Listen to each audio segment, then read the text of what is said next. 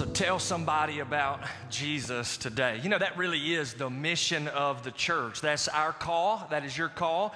Every single one of us, as followers of Jesus, are in a place where we should be sharing the gospel of Jesus. That is the good news of who Christ is. All right, so this morning you're going to need at least three things for this message to make sense. Are y'all ready to say yeah? So here's the first thing you need a Bible. You got a Bible? Go ahead and open that up to Matthew's Gospel, chapter 28. The second thing that you're going to need is your listening guide notes that are inside your brochure whenever you came in. And I want to encourage you to take those out and uh, you take notes, use a pencil or a pen or makeup, eyes, mascara, whatever you call it, write in the notes, all right? And then the third thing that you're going to need are a pair of these glasses right here. You've probably already seen some people roaming around in our services, or after our services rather, with these shades on. Uh, these are not Harry Potter glasses. Are y'all all right? But uh, you'll see what role they play towards the end of the message. You know, for the next uh, four weeks, we're involved in a message series entitled The Switch Turning on a Missionary Mindset. Now, our stated goal as a staff really is that uh, we would encourage every single individual to embrace a missionary uh, mentality. Here's what I want you to know this morning. You got to listen closely, all right?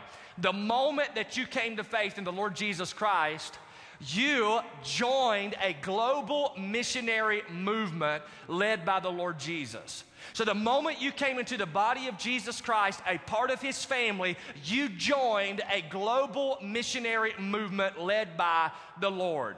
You know, in our hallway, as a staff upstairs over in the other building, we have a, a statement printed on the wall that we have the opportunity to see pretty much every single day. And here's what it says. Don't you listen to it.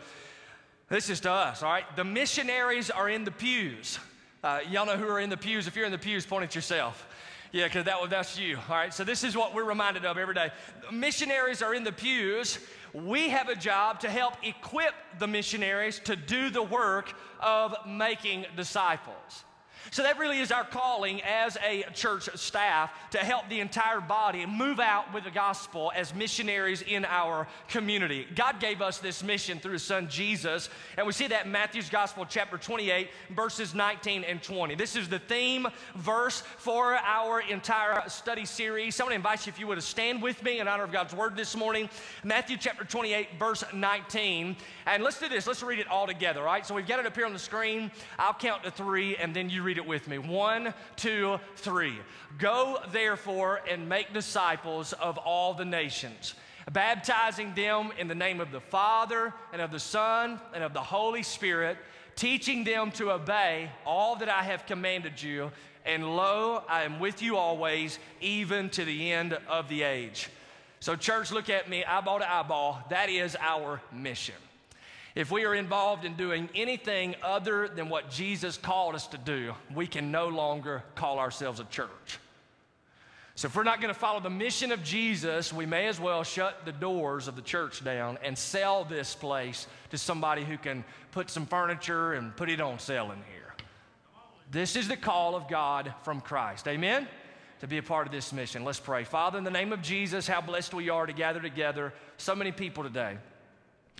And God, I want to pray that you would take the mission uh, that many of us who, especially who grew up in church, we've heard this a thousand times. And God, I pray that we would be a church that would not simply be hearers of the word, but we'd be doers of it.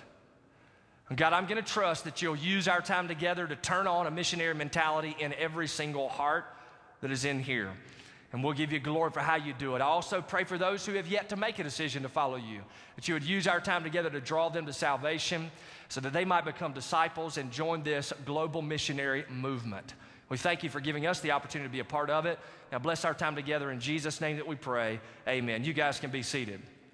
So, I'm reading a book for uh, about the second time with a, a, buddy of mine here in the church called Multiply. It's written by Francis Chan.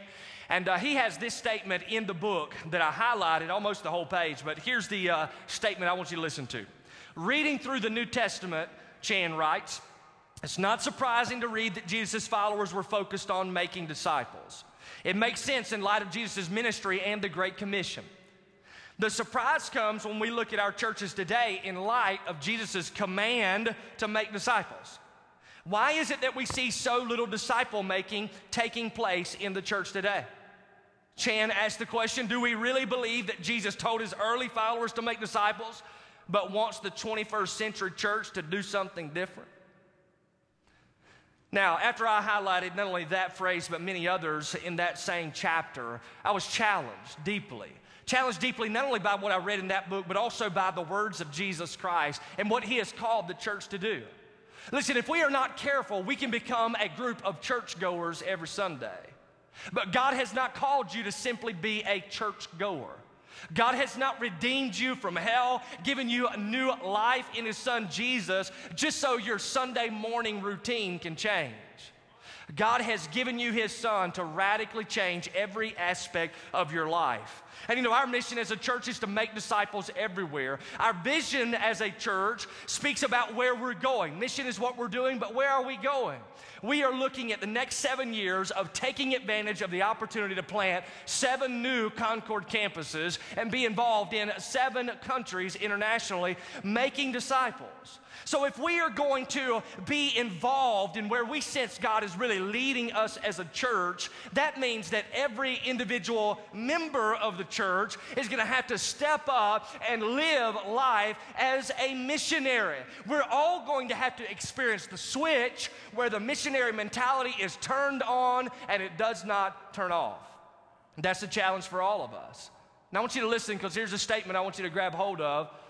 You are a missionary strategically positioned by God to make disciples. Listen, God is sovereign. God knows exactly where you are. He knows exactly what you are doing. And God has uniquely, sovereignly placed you in that area so that you might make disciples there. Peter writes it like this. I love what Peter says. He says, You're a chosen race, you're a royal priesthood, you are a people for God's own possession. So Peter tells the church, here's what you are chosen race, people for God's own possession, a holy priesthood. And then he says, here's the reason that you are that.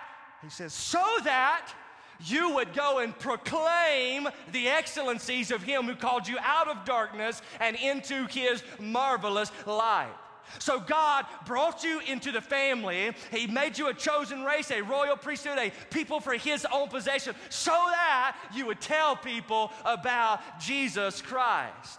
That's a call for every single born again follower of Christ, not just the church staff. It is every follower of Jesus should vocally speak the gospel of the Lord Jesus Christ. Now, I'll tell you this morning, we're not all wired the same, are we? Everybody's a little different. Matter of fact, when you went to your community group this morning, you learned different ways and different styles of evangelism. Uh, whenever I took that test, I found out that mine was confrontational. And so, confrontational evangelism is basically in your face. Are y'all all right with that? Are y'all shocked? But anyway, so this was uh, pretty much how I was wired. But here's what I've learned over the course of preaching for many years. I used to think that if a person didn't share the gospel of Jesus like I do, that they were doing it wrong. And so, man, I used to hoop and holler and scream, You got to share the gospel this way. And then some people who are much godlier than I am, much wiser than I am, shared with me that not everybody's like me. And I think they even said hallelujah, amen after they made the statement. All right? So don't clap. All right? But we're all different. But here's the thing God has uniquely designed you so that you could be a mouthpiece for Him to share the gospel. So just because you may not share it the way I share it, or you may not share it the way someone else in this church shares it, that doesn't opt you out of sharing altogether. God has uniquely designed you. You just simply need to be about what God has created you to be.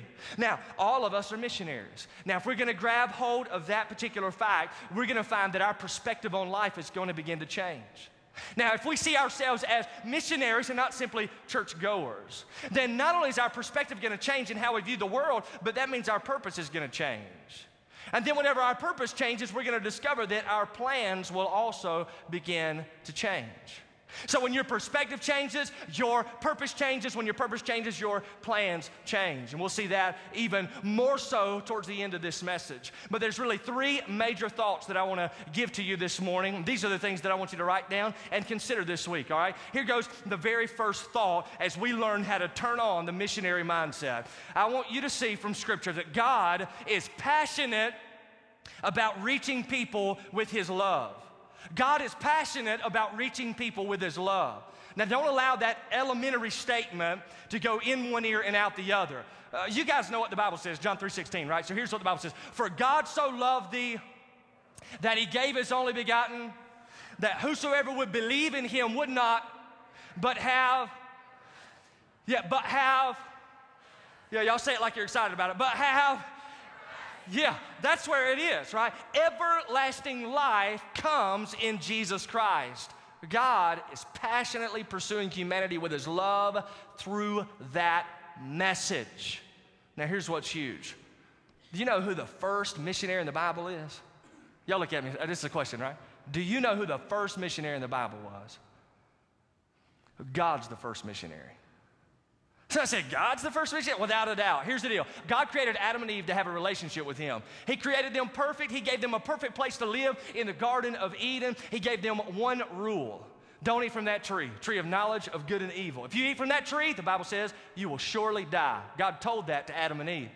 But the scripture teaches that the devil, who is the enemy of our souls, came and duped Eve and Adam together and actually challenged them to take hold of that particular fruit that hang on the tree and said, Taste of it, because the reason God doesn't want you to is He knows when you taste of it, you will be like Him.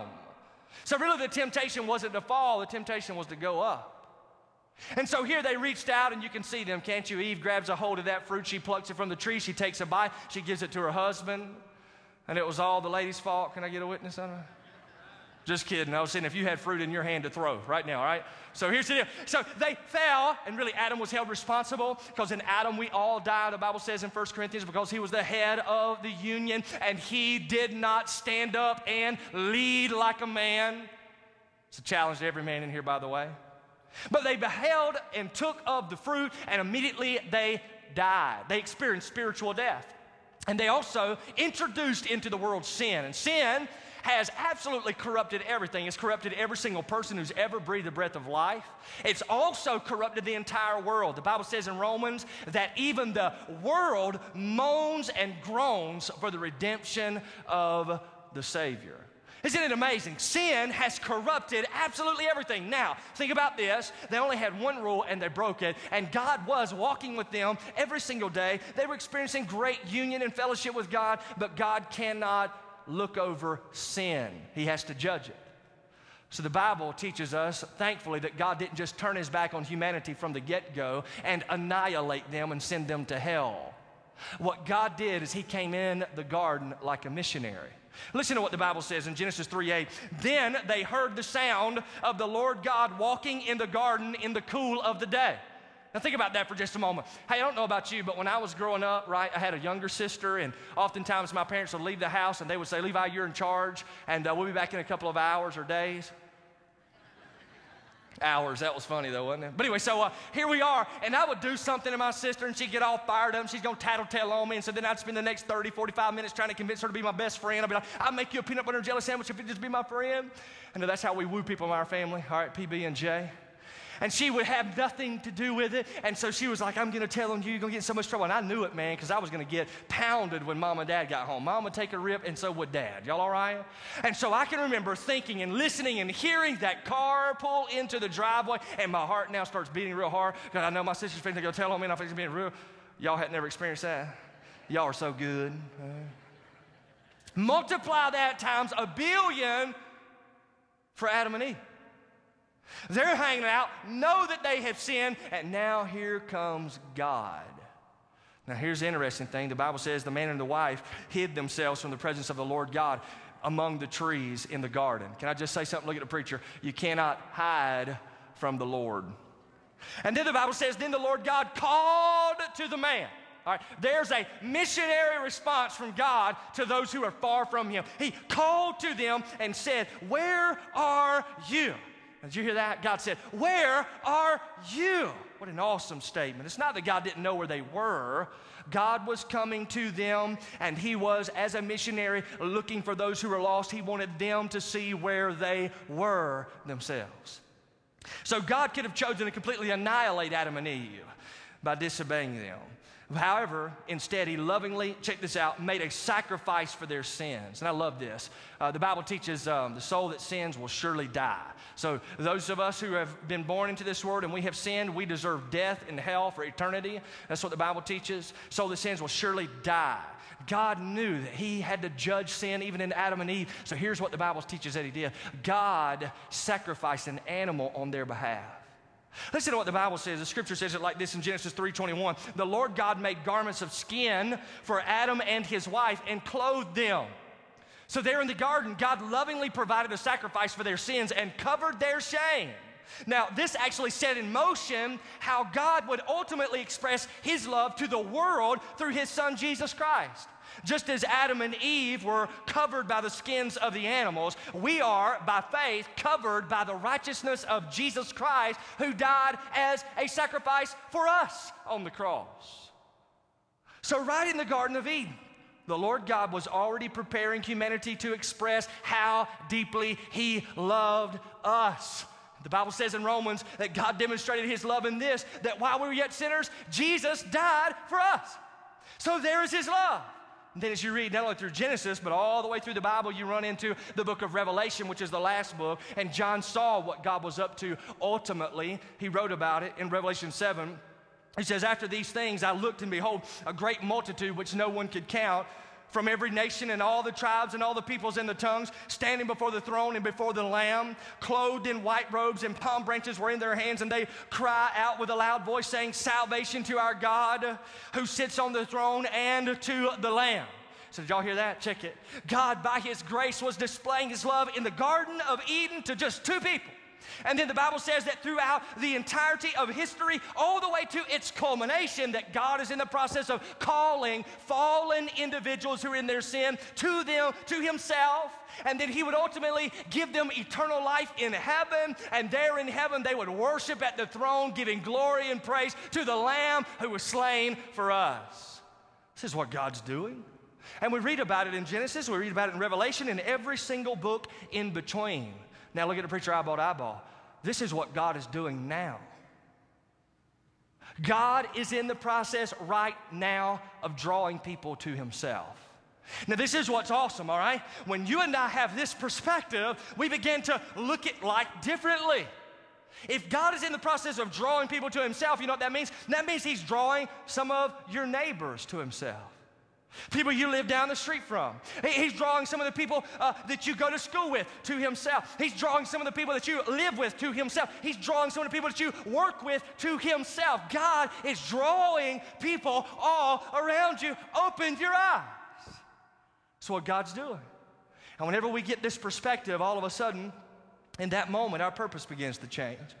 And then ultimately, our plans will also begin to change. So, what do we know so far? We know that God is passionate about reaching those who are lost, those who are far from Him, passionate about reaching them with His love. Now, here's the second point I want to give you this morning Jesus is passionate about changing you into a missionary. Jesus is passionate about changing you into a missionary. Now, we read Matthew 28. If you want to look at this verse with me, you can just flip through the book of Matthew back to Matthew chapter 4. Look at that real quick. If you got a Bible, just slip it over, Matthew chapter 4, and uh, you'll see verse 18. Matthew chapter 4 and verse 18. If you grew up in church, you probably heard this particular story before, but he's talking here specifically about a call to follow Jesus. Listen to this. As Jesus was walking by the Sea of Galilee, he saw two brothers Simon, who was called Peter, and Andrew, his brother, casting a net into the sea, for they were fishermen. And he said to them, Follow me, and I will make you fishers of men. And immediately they left their nets and they followed him. Now, see this Simon and Andrew were fishermen. They spent every single day of their lives getting into a boat, going out into the water, throwing out nets, pulling in fish, carrying them back, dividing the fish, giving them to the marketplace so they can be sold, and then they would cleanse their nets and they would get up and do the same thing the next day. I saw this. Um, uh, personally, uh, not Simon and Andrew because I'm not that old, but I, I saw this concept uh, on one occasion uh, on the banks of Cameroon over in Africa, right? So I went to this fishing village, and sure enough, there they are, those long, skinny wooden boats that looked like they would just turn over or sink if you got into them. And two guys would get in there and they would go out into the ocean and they would throw their net out. They would catch the fish, they'd bring it in. They would take the fish out, they would give them to the marketplace, they would clean their nets, they'd go back out and do it all over again. And then we, as the consumers, would show up and we'd walk through the fishing camp and we would find the fish that we wanted, we would point at it, and they would throw it on an open fire right there in front of us, cook it, and then we would eat it. Some of the best fish that I've ever eaten, by the way. But think about this. When I saw that, this entire uh, story came to mind. I could see Jesus walking along the banks saying, Simon Peter, Andrew, y'all come follow me.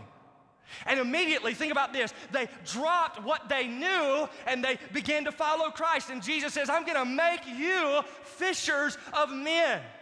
One pastor said it this way He said, Jesus called them to follow, and he promised to make them something that they were not. Now, if I'm a fisherman, by the way, and try to put myself in these men's position, and I heard Jesus say, Hey, follow me, I'm going to make you a fisher of men, like some imagery would come to my mind, right? I'd immediately think, What, what does this mean? I'm going to take a large net and throw it out on people and pull them in, and they'll be flopping around because they're like fish. Y'all still with me? Yeah. Man, y'all don't get it. It is so funny in my brain right now. But anyway, so uh, pulling them in, pulling them in. And, and, but you got to see this, right? He's, he's pulling them out, and they had spent their entire life doing the mundane. And so now Jesus says, hey, drop the temporal and pick up something for eternity. And that's his call to you and I, isn't it? And you and I are just like the fishermen, really, if you think about it, right? What do we do? We get up in the morning, we go to work. Why do we go to work? Because we got bills to pay. Come home from work, what do we do? We pay the bills. What do we do the next day? We get up, we go to work, pay the bills. Get up, go to work, pay the bills, et cetera, et cetera. Just like going out into the ocean, coming back, cleaning the nets, going back in those, coming back, cleaning the nets, go back out over and over and over again. And here's what Jesus is doing to you this morning. He said, Hey, hey, listen, listen, pay attention, follow me. I want to change you into something you're not. I want to make you a missionary. Listen, listen. God is expressing his love to humanity, and, and I've come to change you. Just follow me. And listen to the preacher. When you follow Christ, you become a missionary. It is an impossibility not to. Every follower of Jesus becomes a fisher. That's what Jesus is doing. He's making us into fishers of men. Some people are like, well, not me, man. I, I uh, can't do that. I'm so insecure. I don't uh, know much of the Bible. Check this out Jesus knows that about you. he, uh, quit with all your, uh, can I shoot straight since I'm confrontational? Quit with all your sorry excuses. Lay them. Jesus knows all of you. He knows all of me. He's like, now I'm going to make you into something you're not. You'll become a missionary a fisher of men. Peter and Andrew, they dropped the nets, didn't they? They picked up the nets of eternity. Can I ask you this morning? Are you following Jesus? Are you, listen, can you trace over the course of your life following Christ, how your heart has begun to change, and all of a sudden now you begin to see that God's in the process of drawing people to Himself, and Jesus is changing you, and your heart now is broken over those who don't know the Lord, and you want to reach out with the gospel, and you want to see them come to Christ. Has your heart changed? Are you following Jesus? Here's the deal whenever our perspective changes, our purpose changes. When our purpose changes, our plans change. And when we get on board with what God's doing through His Son, Jesus Christ, look at the preacher, that which caused you such worry and anxiety this past week, all of a sudden doesn't seem to matter that much. Concentrated on what Christ has called us to do. Let me give you all the third statement. Y'all still with me? Amen. Here we go. The church is to be a reflection of Jesus in the community. The church is to be a reflection of Jesus in its community. Paul writes in Colossians 1:18, Jesus is also the head of the body, the church. We heard an awesome song about that just a few moments ago, sang by Pete, and uh, what he was doing is encouraging us to be the body of Christ. And that's what Jesus describes uh, us as. We represent Jesus in our community by how we live. We're the hands and the feet of the Lord Jesus Christ. Listen, if Concord shut its doors down tomorrow, would the community even know it? Uh, would people even care? Or would they say, What? What? Con- no, they can't close the doors. There's so much life there. So many things are changing through those people. Or would it just be like, oh, they close their doors? Yeah. Well, there's another church up the street. They close their doors too. Uh, so I read a book uh, by Ed Stetzer and Mike uh, Dodson, written, it's called uh, Comeback Churches, where they made the statement, I love this. They said, God uses the church, talking about the local church, as the incarnation of Christ in our community. The word incarnation means in the flesh. All right? So God uses Concord to be Jesus in the flesh in our community. So people get a glimpse of Jesus, who is our head, when they look at you and look at me and see how we talk and how we live. That's what they think about Christ. You and I are individually members of a local fellowship whose head is the Lord Jesus Christ. So we represent him in the community. So we've got to ask the question are we living in such a manner as to reflect the heart of Jesus? Listen, we can't do that collectively if we aren't doing it individually. God is passionately pursuing humanity with his love. Jesus came to seek and to save that which is lost. Are y'all listening? Say yes. I want y'all to listen. Are you listening? Say yes. God is passionately pursuing humanity with his love. Jesus came and said, I have come to, to seek and to save that which is lost. So if we as a church say, Jesus is our head, I think we'd all say amen to that, right? It's like, here we are, Concord Baptist. Who's our head? Is it Jesus? Say yes. Yeah, so Jesus is our head.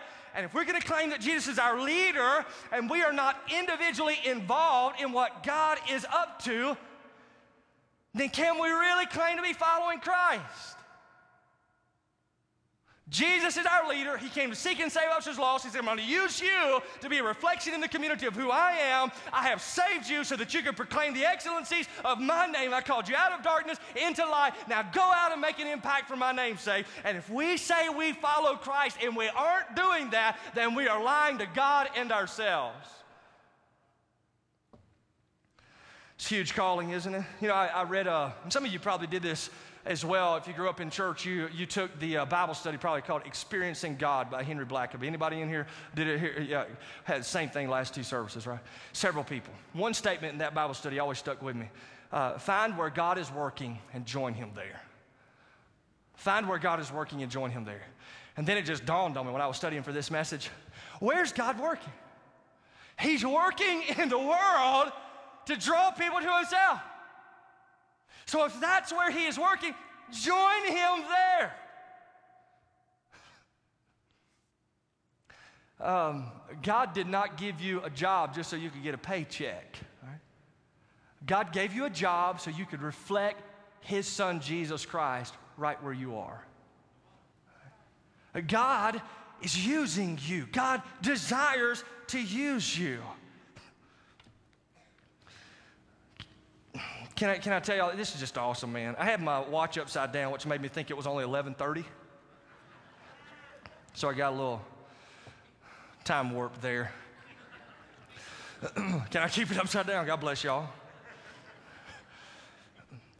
So my wife and I were doing CrossFit, right? And uh, which is an exercise program uh, that I find great excuses why not to go anymore. But uh, my wife is still going.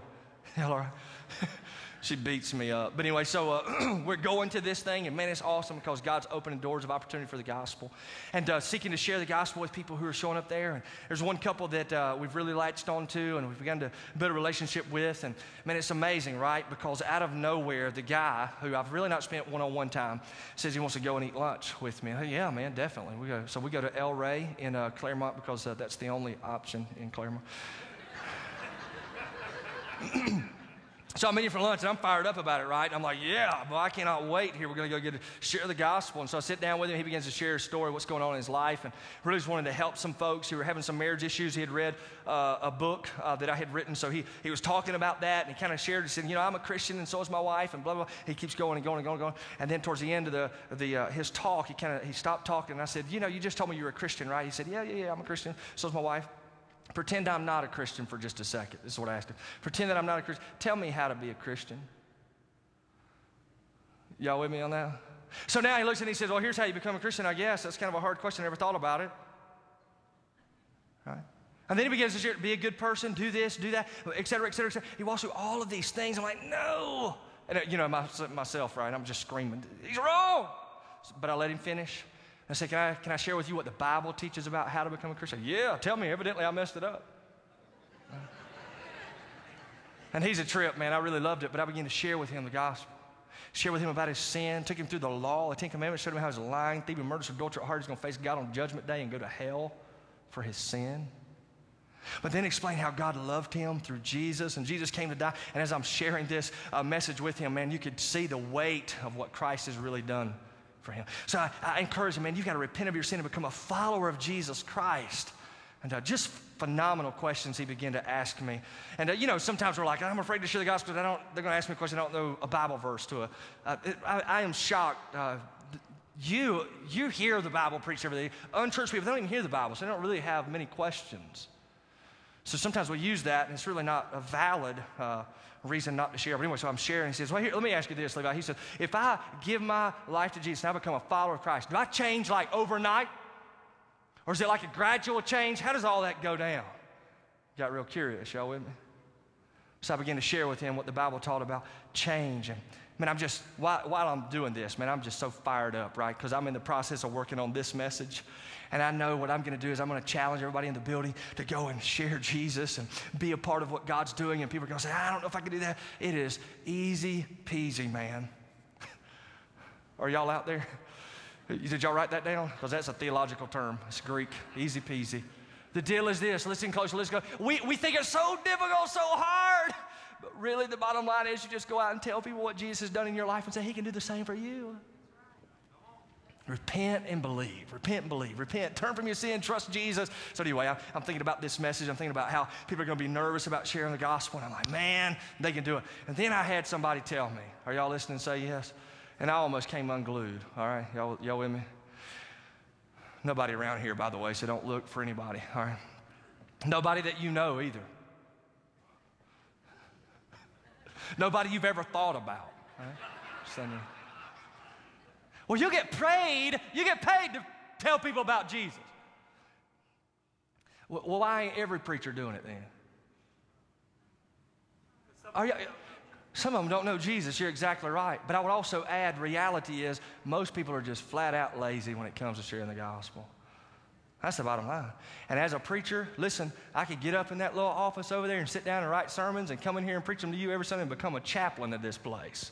But that is not the calling The calling is to take the gospel and go share it.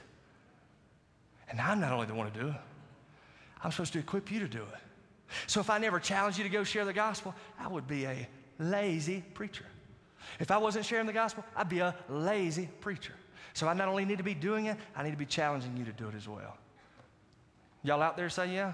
Now look at me, because now we're going to do something crazy. We're going to put on our glasses. You got your glasses with you, right? Go ahead and stick them on here, because here, here's the deal. And what I wanted you to see, somebody came to me, they were like, why couldn't we get some Ray-Bans, preacher? And uh, I said, because those are only 10 cent a pop, man. You give more, we'll get some Ray-Bans. Can I get a witness on that? That was a joke, by the way. If you're visiting, I don't normally say stuff like that. Or wear stuff like this. Uh, Randy chose these for us. These were not my choice. But anyway, so here's what I wanted you to see, right? When you came into church, you, y'all don't have them. Do y'all have them? Oh, when you leave, we got a bucket of them out here. You got to get some, all right? This helps you remember the sermon, all right? But here's the deal when you came in, you had one way of looking at things, all right? But whenever you leave, my prayer is that you have another way of looking at it, that your perspective changes. When your perspective changes, your purpose changes, your purpose changes, your plans change. This happened uh, in my life. I, I, want you to listen, right? Because you've had perspective change before. Uh, I used to be a bachelor. I wasn't married, didn't have a wife. And so I pretty much did whatever I wanted to do, right? And then I got married and my perspective changed. Are y'all listening? Yeah, Krista changed it. All right, y'all with me on that? Don't tell her I said that. She was in second service. So here's the deal. Whenever uh, my perspective changed, now I realize, okay, I'm married. I can't just make you know decisions willy nilly. I've got to come together with my wife. We've got to make decisions that are best for the, our, our family. Now my purpose is different, so now my plans are different. And then we started having kids, right? And now we got four kids, and our perspective has changed. They changed it. Y'all listening? And all of a sudden, immediately, you began to think differently. Your perspective changes. Your uh, your purpose changes. You, you, start saying, you know, where are our kids going to go to school? What, what are they going to uh, wear? How, what are we going to feed these hungry little uh, elves? That's all that came to my mind. I'm sure that was not from the Lord. But anyway, so here we are, hungry little elves. And so we're, we're trying to feed them. So everything now, your purpose is changed. So now your plans are changed. Now check this out. It's an important decision who you're going to marry. It's an important decision how many children you're going to have. But the most important decision you will ever make is to follow Christ. Now, if my decision to marry Krista changed my perspective, changed my purpose, changed my plans, and my uh, uh, decision to have children uh, changed my uh, purpose, changed my plans, and I say that the greatest decision is to follow Christ, shouldn't that decision have changed my perspective, changed my purpose, and also changed my plan? But it's amazing, right? All of these things that are lesser in priority change how we live. And people say, But I'm a follower of Jesus, but there is no change. Like, You're not following the Jesus of the Bible. There's where the change happens.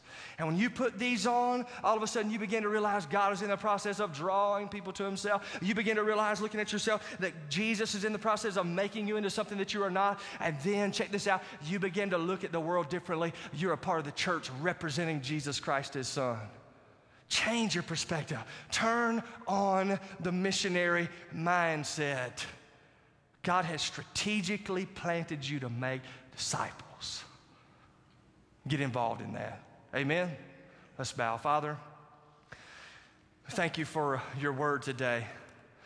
The challenge in Matthew 28 Go, therefore, and make disciples of all nations, baptizing them in the name of the Father, Son, and the Holy Spirit teaching them all that you have commanded. Father, how thankful we are for the great promise of Jesus that He is uniquely with us when we are involved in that mission.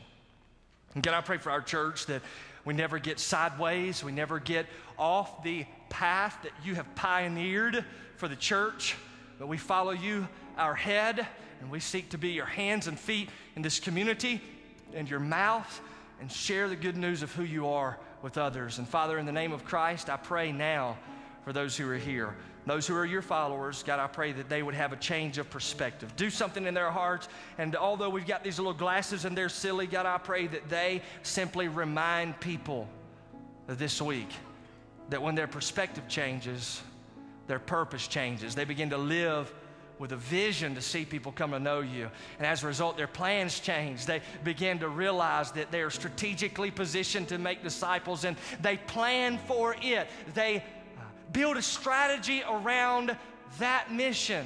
God, do a work in our midst.